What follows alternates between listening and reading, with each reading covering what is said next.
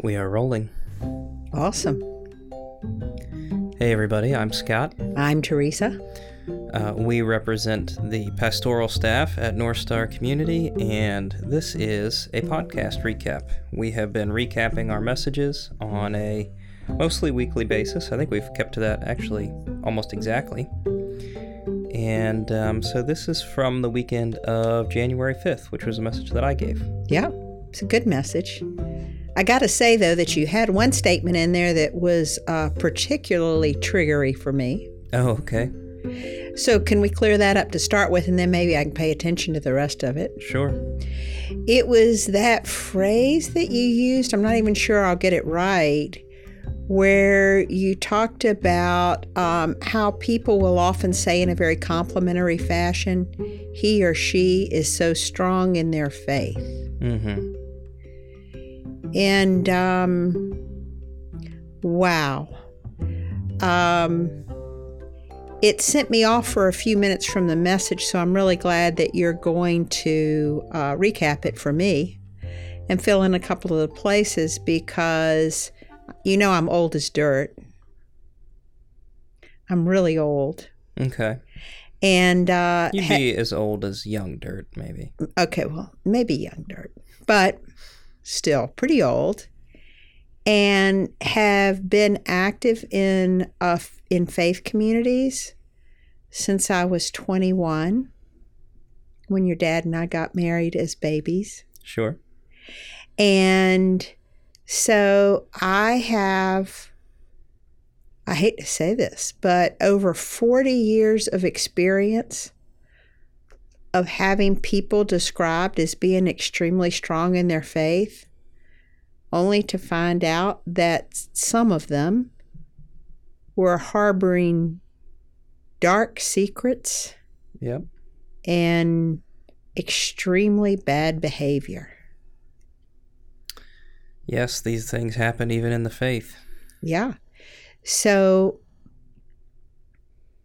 I was taken by the phrase and was um, quite relieved to hear you not exhorting us to be strong in our faith, but instead to wrestle with what it meant to be weak. So it was a message that I really appreciated.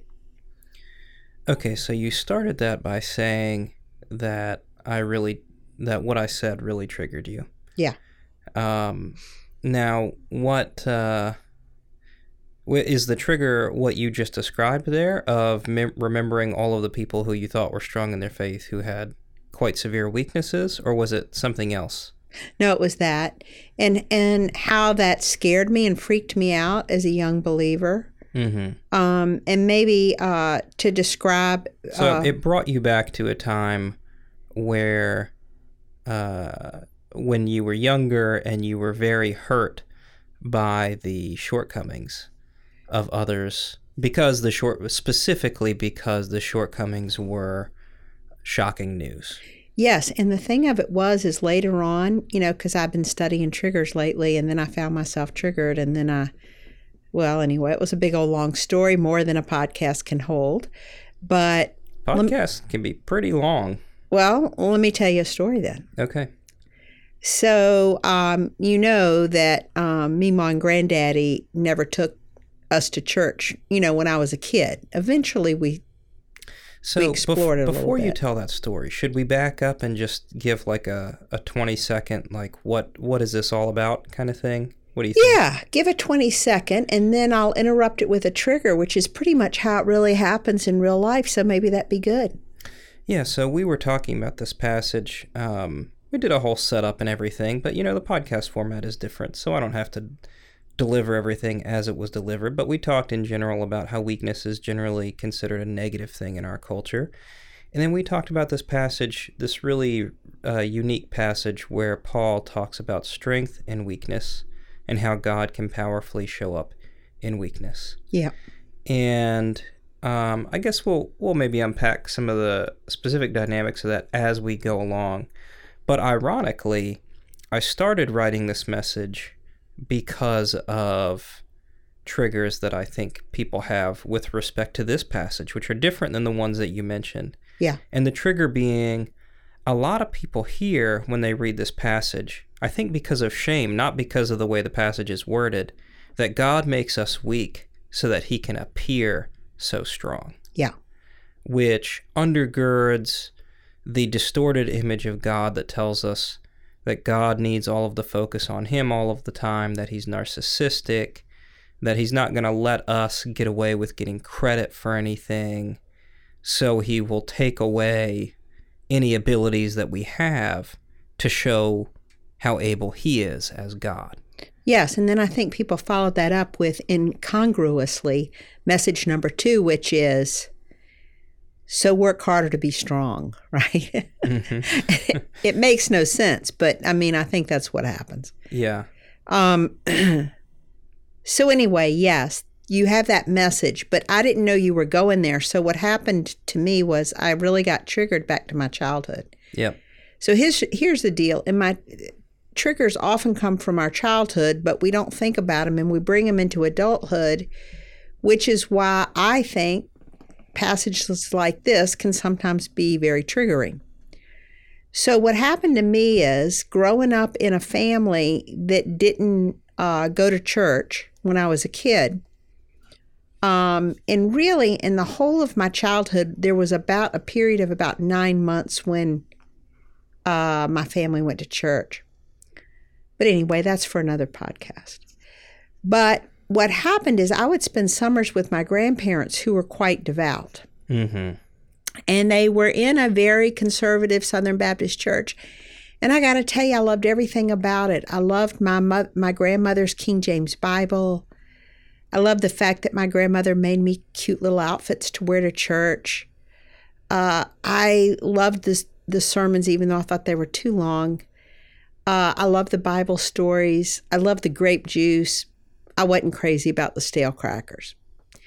But at an early age, I began to think that if our family was more faithful, maybe it would be more stable and more happy. Mm-hmm. And then, in a series of a, a reasonable very, enough thought, yeah, you know, especially yeah. for a child, yeah. So then, in a series of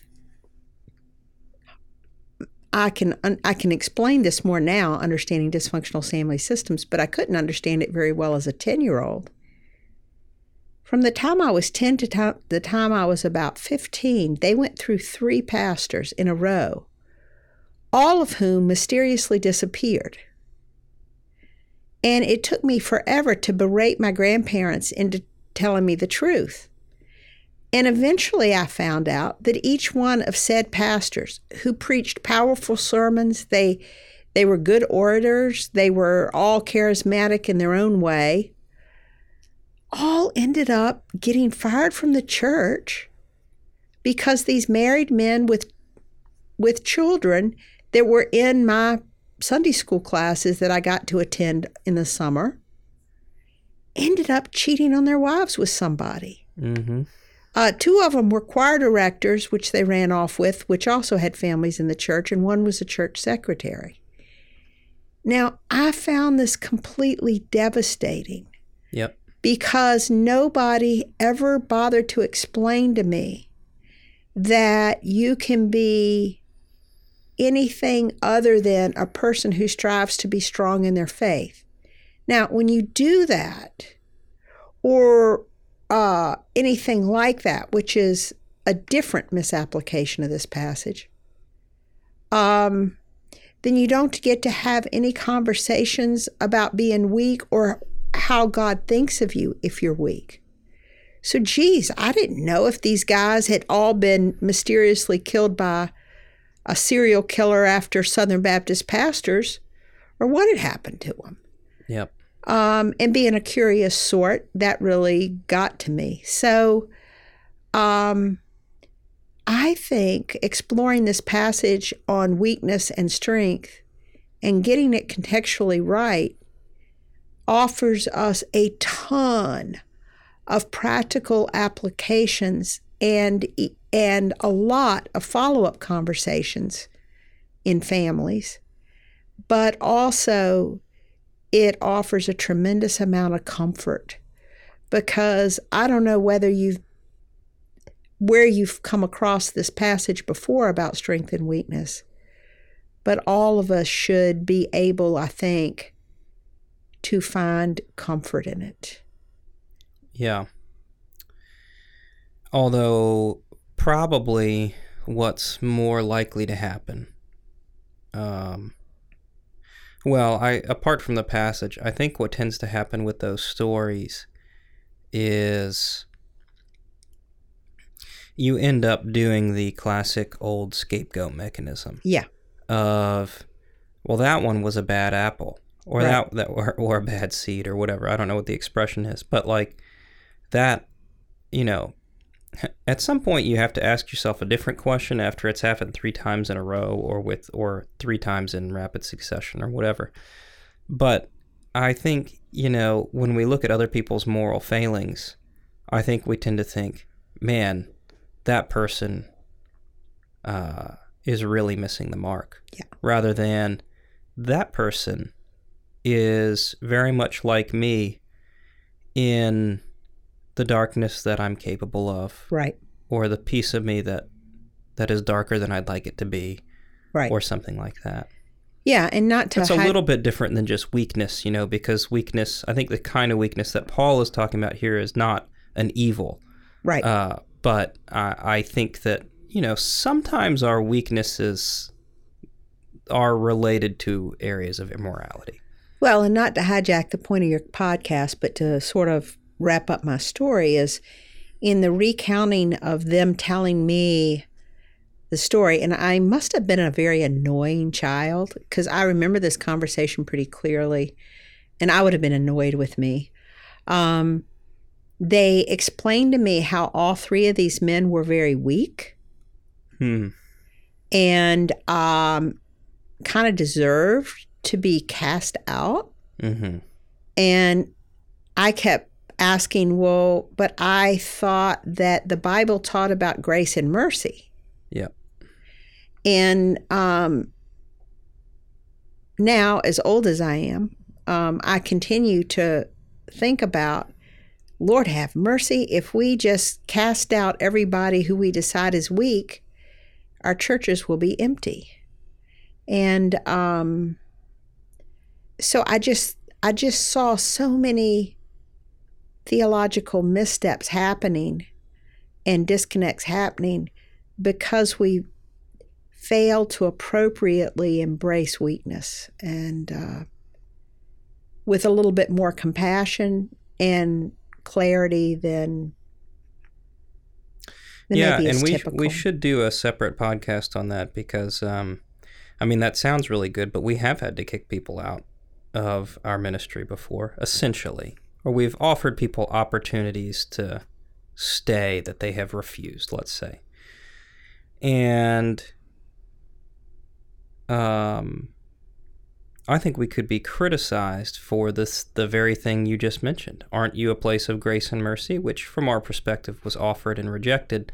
But I think that would be an interesting. I mean, it's it's not Well- something we need to go into right now because it's it's uh, too far afield. But um, that would be interesting to revisit. Put it on the podcast calendar because that would be a great combo. Yeah.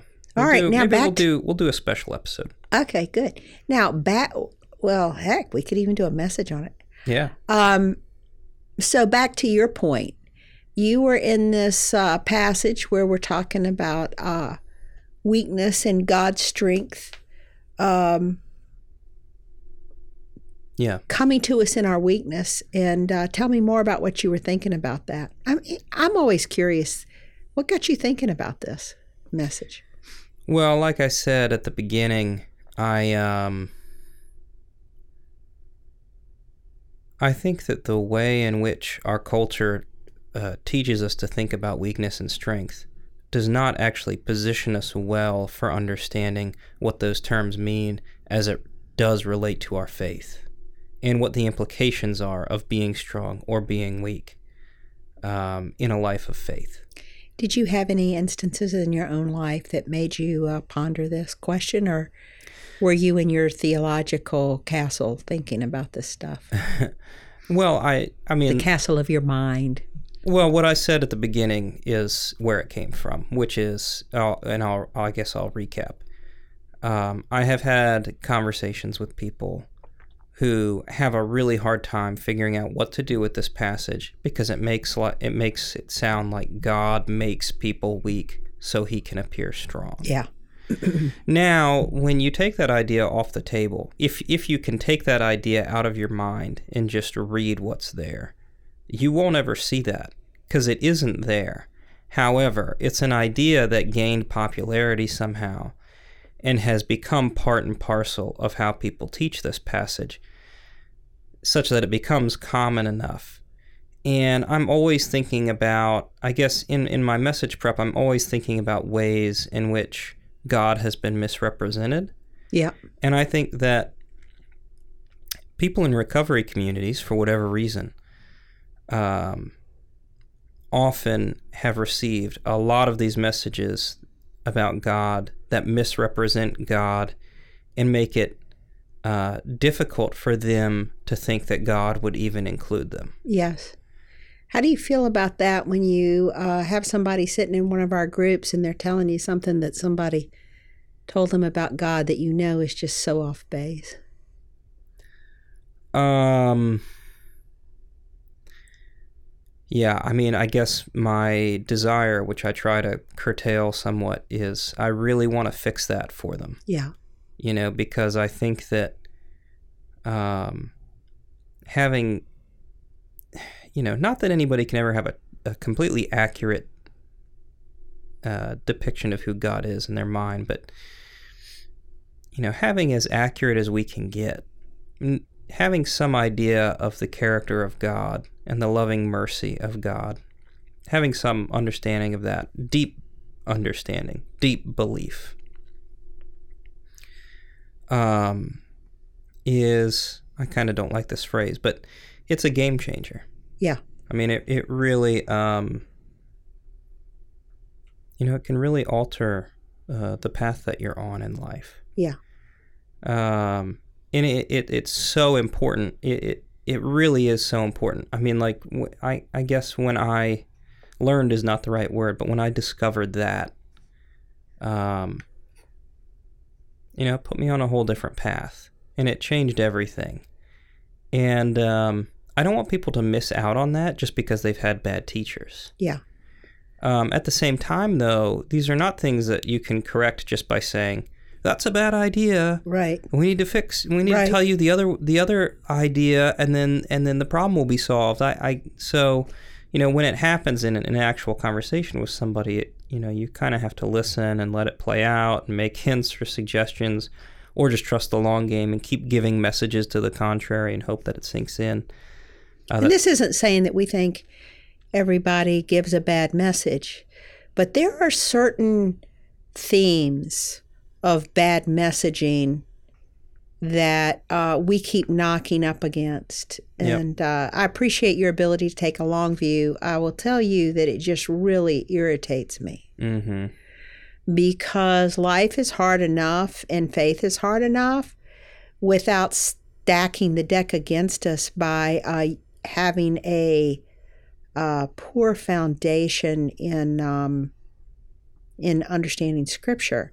Which so I've really hijacked the podcast, so I'll just go a little further in that to say that that's why sort of an anti-intellectual approach at the study of Scripture and not appreciating uh, uh, theological training also really bugs me. Mm-hmm. Um, but uh, I will I will check my irritation at the door and continue to be interested about what you're going to say next about this passage.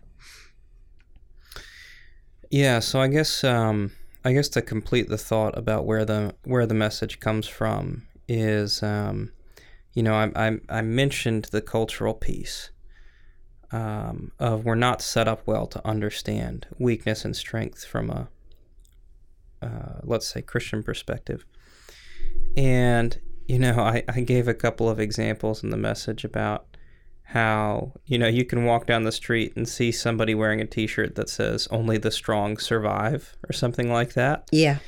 and that is you know uh, to a certain extent or uh, you know i i I have certain people in my Facebook feed, for instance, who have these inspirational memes, and uh, it's not uncommon to see messages like that. You know, like only the strong survive, Yeah. or you know, you have to become stronger in order to handle what's thrown at you, and things like that. I mean, it, it's such a, a common message, Yeah. and um, there's no part of that message that teaches us the importance of assisting people with disadvantages, for instance. Right. I mean, our culture, when you think about the message only the strong survive and you think about how pervasive it is, that essentially teaches us that weak people should have gotten stronger. you know what I mean? Oh like, yeah. Yeah. like uh, uh, if you can't figure this out on your own, if you can't figure out your weakness or your disadvantage on your own, then you deserve to be either isolated in it or you deserve the death that it's going to bring you. And that is so hopeless. Well, yes, but you know, um, I would also say that sometimes it's a defense mechanism uh, to distance us, ourselves from um, the anxiety some of us might feel or the suffering we might experience in terms of an empathic response or compassion or whatever. Because That's frankly, true. it's easier to blame weak people than it is to sit with weak people. Now, I that's think, that's that's true, but the message is still sent and received, oh yeah, right? And so Yeah. that's that's a problem that we are up against, and it's a big problem because, and this is something that I said to the group. Just imagine living in a culture that taught us the importance of assisting people with disadvantages. oh yeah, Imagine how different things would be. oh yeah, And so, but I mean, on the on the, you know, at the same time, you know, so that message to me is only a stone's throw um, from from the kind of thought that God would make us weak so He could appear strong. yeah, oh yeah. Um, well, and I can even think about this on an extremely personal level. Um, about uh, friendship, even, and in terms of thinking about um, my own particular weaknesses as it relates to being both friendly and a, and a friend. Um, you know, I, I I've got weaknesses. I I can't keep up with the strength and uh, the strength model in my own life, and I am grateful to have people in my life who don't require me to be good or strong, who uh, accept me for the consistent ways that I am weak, and um, so I think that what you're talking about has extremely practical implications in terms of our yeah, I would think so because I mean, look, the God who, um, the God who makes people weak just so he can flex his muscles is not the God that works through people to care for the disadvantaged. Yeah. Um, and so who themselves have their own disadvantaged ways of being in the world. Sure. But that's a pretty key character trait to miss. And so it's it's pretty important that we speak back into that. And to your point from earlier, um, you know, the reason that I brought up the phrase "he is strong in her faith" or "she is strong in her faith" was because the times when I've heard that, um, when I've reflected on it, or at least the times that I've heard it most recently, it's rarely because somebody has displayed some kind of, you know, special maturity. And it's more often because somebody's dealing with something really hard and they're not complaining about it. Yeah. And I don't, you know, I mean, nobody likes a whiner, but I also don't think not voicing your struggle is a virtue. Yeah, oh, totally agree. Because I think so often, you know, people think they're not talking about how hard this is, therefore they're not a complainer. right. Whereas I look at that and say, you know, somebody's not talking about how hard something is and you know that it's hard, they're not really being vulnerable. Right. Now, vulnerability can transition into complaining, Right. right? But I mean, that's a that's a that's a whole separate issue, and you have to do one in order to get to the other. So Right. if you're if you're doing neither, then there's this idea that uh, we must project strength. Right. And I think that's really the piece that was the biggest thing for me in um, preparing the message and what I wanted to speak back into that faith is not about projecting strength. Nor is it about developing uh, stoicism to handle life. Right. On, on so many levels, that's a problem. Um, so, yeah, I agree with you. I think to go along with what both of us are just saying, I mean, I think this is ultimately uh, exactly what this passage is about. I mean, this passage comes, Paul is, is telling his audience essentially not to pay attention to these super apostles who are great speakers and convincing. And, you know, people are now starting to say, I follow this apostle or I follow that apostle. And Paul's kind of like, you should be a follower of God. And the people are God's instruments and not the other way around. But the yada yada yada. There's context and details and such that you know you could get into if if uh we're not going to get into it. But the the bottom line is there's this idea that projecting strength is uh, a good thing. You know that that a person is more faithful if they can project a lot of strength. And paul is almost saying the opposite of that that when you are weak, God will lift you up. When you are weak, God will move through you. Uh, God's grace is the product of carrying you when you are at the end of your rope. And that is a very, very different message from I'm going to make you weak so I can be strong. Yeah. It's you are going to be weak, possibly. And when that happens, I'm here to carry you. Yeah. I mean, those are just two completely opposite depictions Yeah. of God. And so that's why Paul is content to talk about his weakness because he knows that ultimately he's testifying to the goodness of God's character when he talks about his weakness. He's not doing some kind of weird humble brag. Right. He's not actually proud of the fact that he's weak. He's proud of what kind of God he follows who carries the weak. Right, exactly. I do love that, and I love all the ways that that remembering that can help us actually do things in the midst of stress, problems, heartache that are actually quite um, healing. And uh, it's just a huge point. It's a huge point in uh, to help us um, know what to do when we are weak. And I think, you know, one of the things that I that I closed with, I know you were kind of pushing me to be a little more practical, but uh, you know, I I still we're we're in the recovery world, so uh, we're kind of past this kind of thinking in many ways, but it's still so prevalent uh, that people believe that the path to overcoming substance use is a matter of willpower, or a, you know, a matter of dedication or strength. You know, that's so crazy because people are always bringing me books, which I love. Keep keep them coming. If you know, books, chocolate, and peanut butter are my are my jam.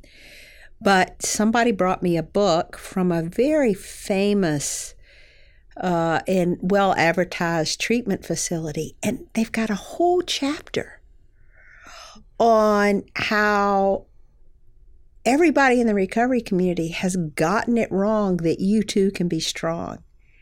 I just wanted to light a match to that book, but um, not just because I don't think it's good recovery conversation, but because I actually think that the best life is when our lives and our understanding of who God is align properly. Mm-hmm. And that's a that that's a that's a bust on both fronts. Yeah, yeah. I mean, I, I, I sort of. I mean, perhaps uh, if what they're saying is, you know, they're attempting to self empower people to take responsibility for their recovery or something like that.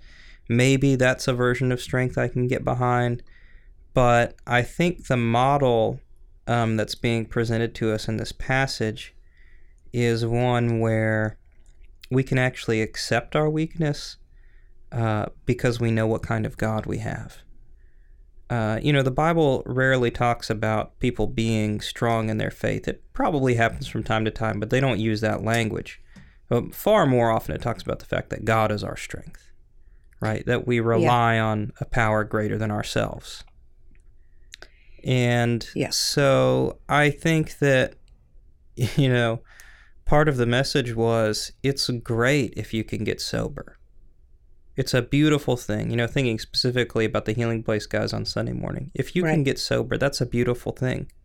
But if not, that doesn't mean you're worthless. Yes. Um, and it doesn't mean you're worthless because we have a God who's not interested in creating a whole bunch of people who can get stronger and more able and more capable. But we follow a God who's perfectly content to work through the weak. Now, what that looks like specifically I'm not sure. Yeah. But I believe it it's possible. And I don't believe that we should abandon people who are struggling um, because that seems to be the opposite of what's being taught here. Yeah. Yeah. Remember one time when we were in Austin, and Austin has appears to me to have a fairly large homeless population. and the person I was with was uh, every time we came to somebody, they gave them a little bit of money and and I was like, you know,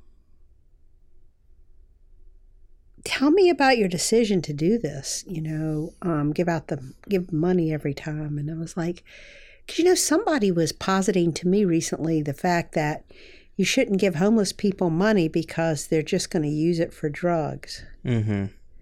And, uh, you know, we all struggle with how to be compassionate with our homeless population.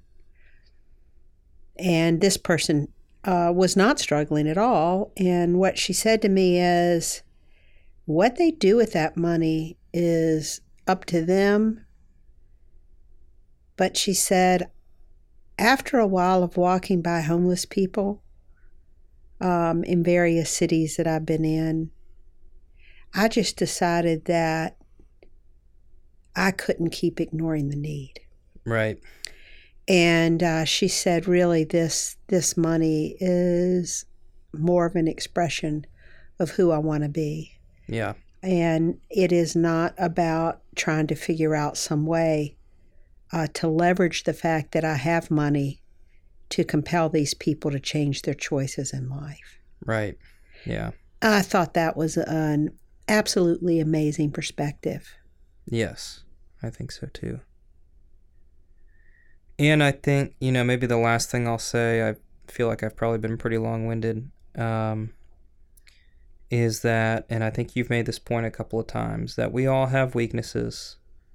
Um, we all have disadvantages. That's not to say that all weaknesses and all disadvantages are at the same level, right? But that we all have things that we struggle with, and we all have areas of weakness, and all have areas where we'd like to be stronger.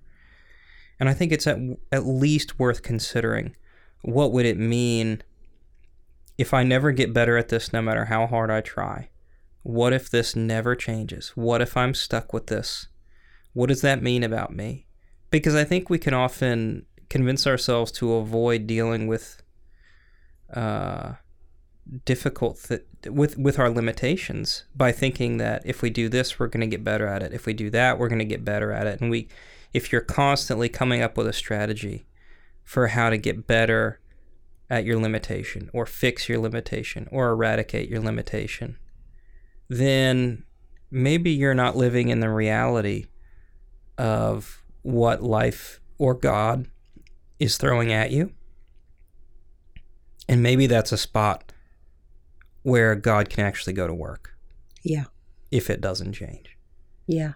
And I don't know necessarily what that means or what that looks like. I know that's an abstract idea, but I suppose the concrete thing there is learning to embrace weakness and not view it as only a negative thing that must be escaped. and realizing that good things can happen there. And maybe uh, I think it's it's not a far stretch to say that maybe good things can happen as a result of being honest about our weakness and maybe looking for how God might be showing up in the middle of it for you. Yeah. You know, in closing, we talked about how uh, I remember we got on this uh, tangent in the message when you gave it, but I thought it was really good that in closing, what we could think about is that the beauty of community uh, that accepts limitations, acknowledges them, believes that God shows up in the middle of them, is that we can actually be a people who, as a community, are more whole, more healthy, um, more able to bear God's image as a community as some of us cover over the weaknesses of others. Mm-hmm. And I think that all of us uh, can benefit from that. I think about how often you and I benefit from Linda's capacity uh, to hold on to details when we cannot. Yep. And I think about how people in our community who are very focused on saying yes to service projects often bear the weight of doing the work of the service projects when not everybody is in a position to be able to show up for that. Right. So, as a community, uh, we benefit from this uh, bringing all our offerings in every sense of the word and sharing it with one another. And so I I do love that. And man, if you're not acknowledging your weaknesses, um, how do we know what we need to cover? Yeah. So, you know, uh, Linda and you and I are very clear about what our weaknesses are and what her strength is. And a lot of stuff gets caught that wouldn't otherwise. Yep. Yep. Well, it's been fun. Yeah, I think that's about all I've got. I bet you're going to play some music from Oh, it's already playing. Blue It's Dot playing- Sessions. It's playing right under us. Yep. It's and I bet Dot it's Sessions. beautiful. And I bet if anybody else wants to find it, they could go to sessions.blue. You nailed it. Nailed it in one. I'm shocked that you finally got that. I'm telling you. Yes, it's royalty free, which means we don't have to pay for it, but we do have to pub them, and we're happy to do so because we like the music. So you can find them on the web at sessions.blue. If you have found us by virtue of the wizardry, the sorcery of the internet, you have no idea who we are, where we are, or what we do, you can learn more about us at www.northstarcommunity.com. Once again, I'm Scott. I'm Teresa. Thanks for listening. Bye bye.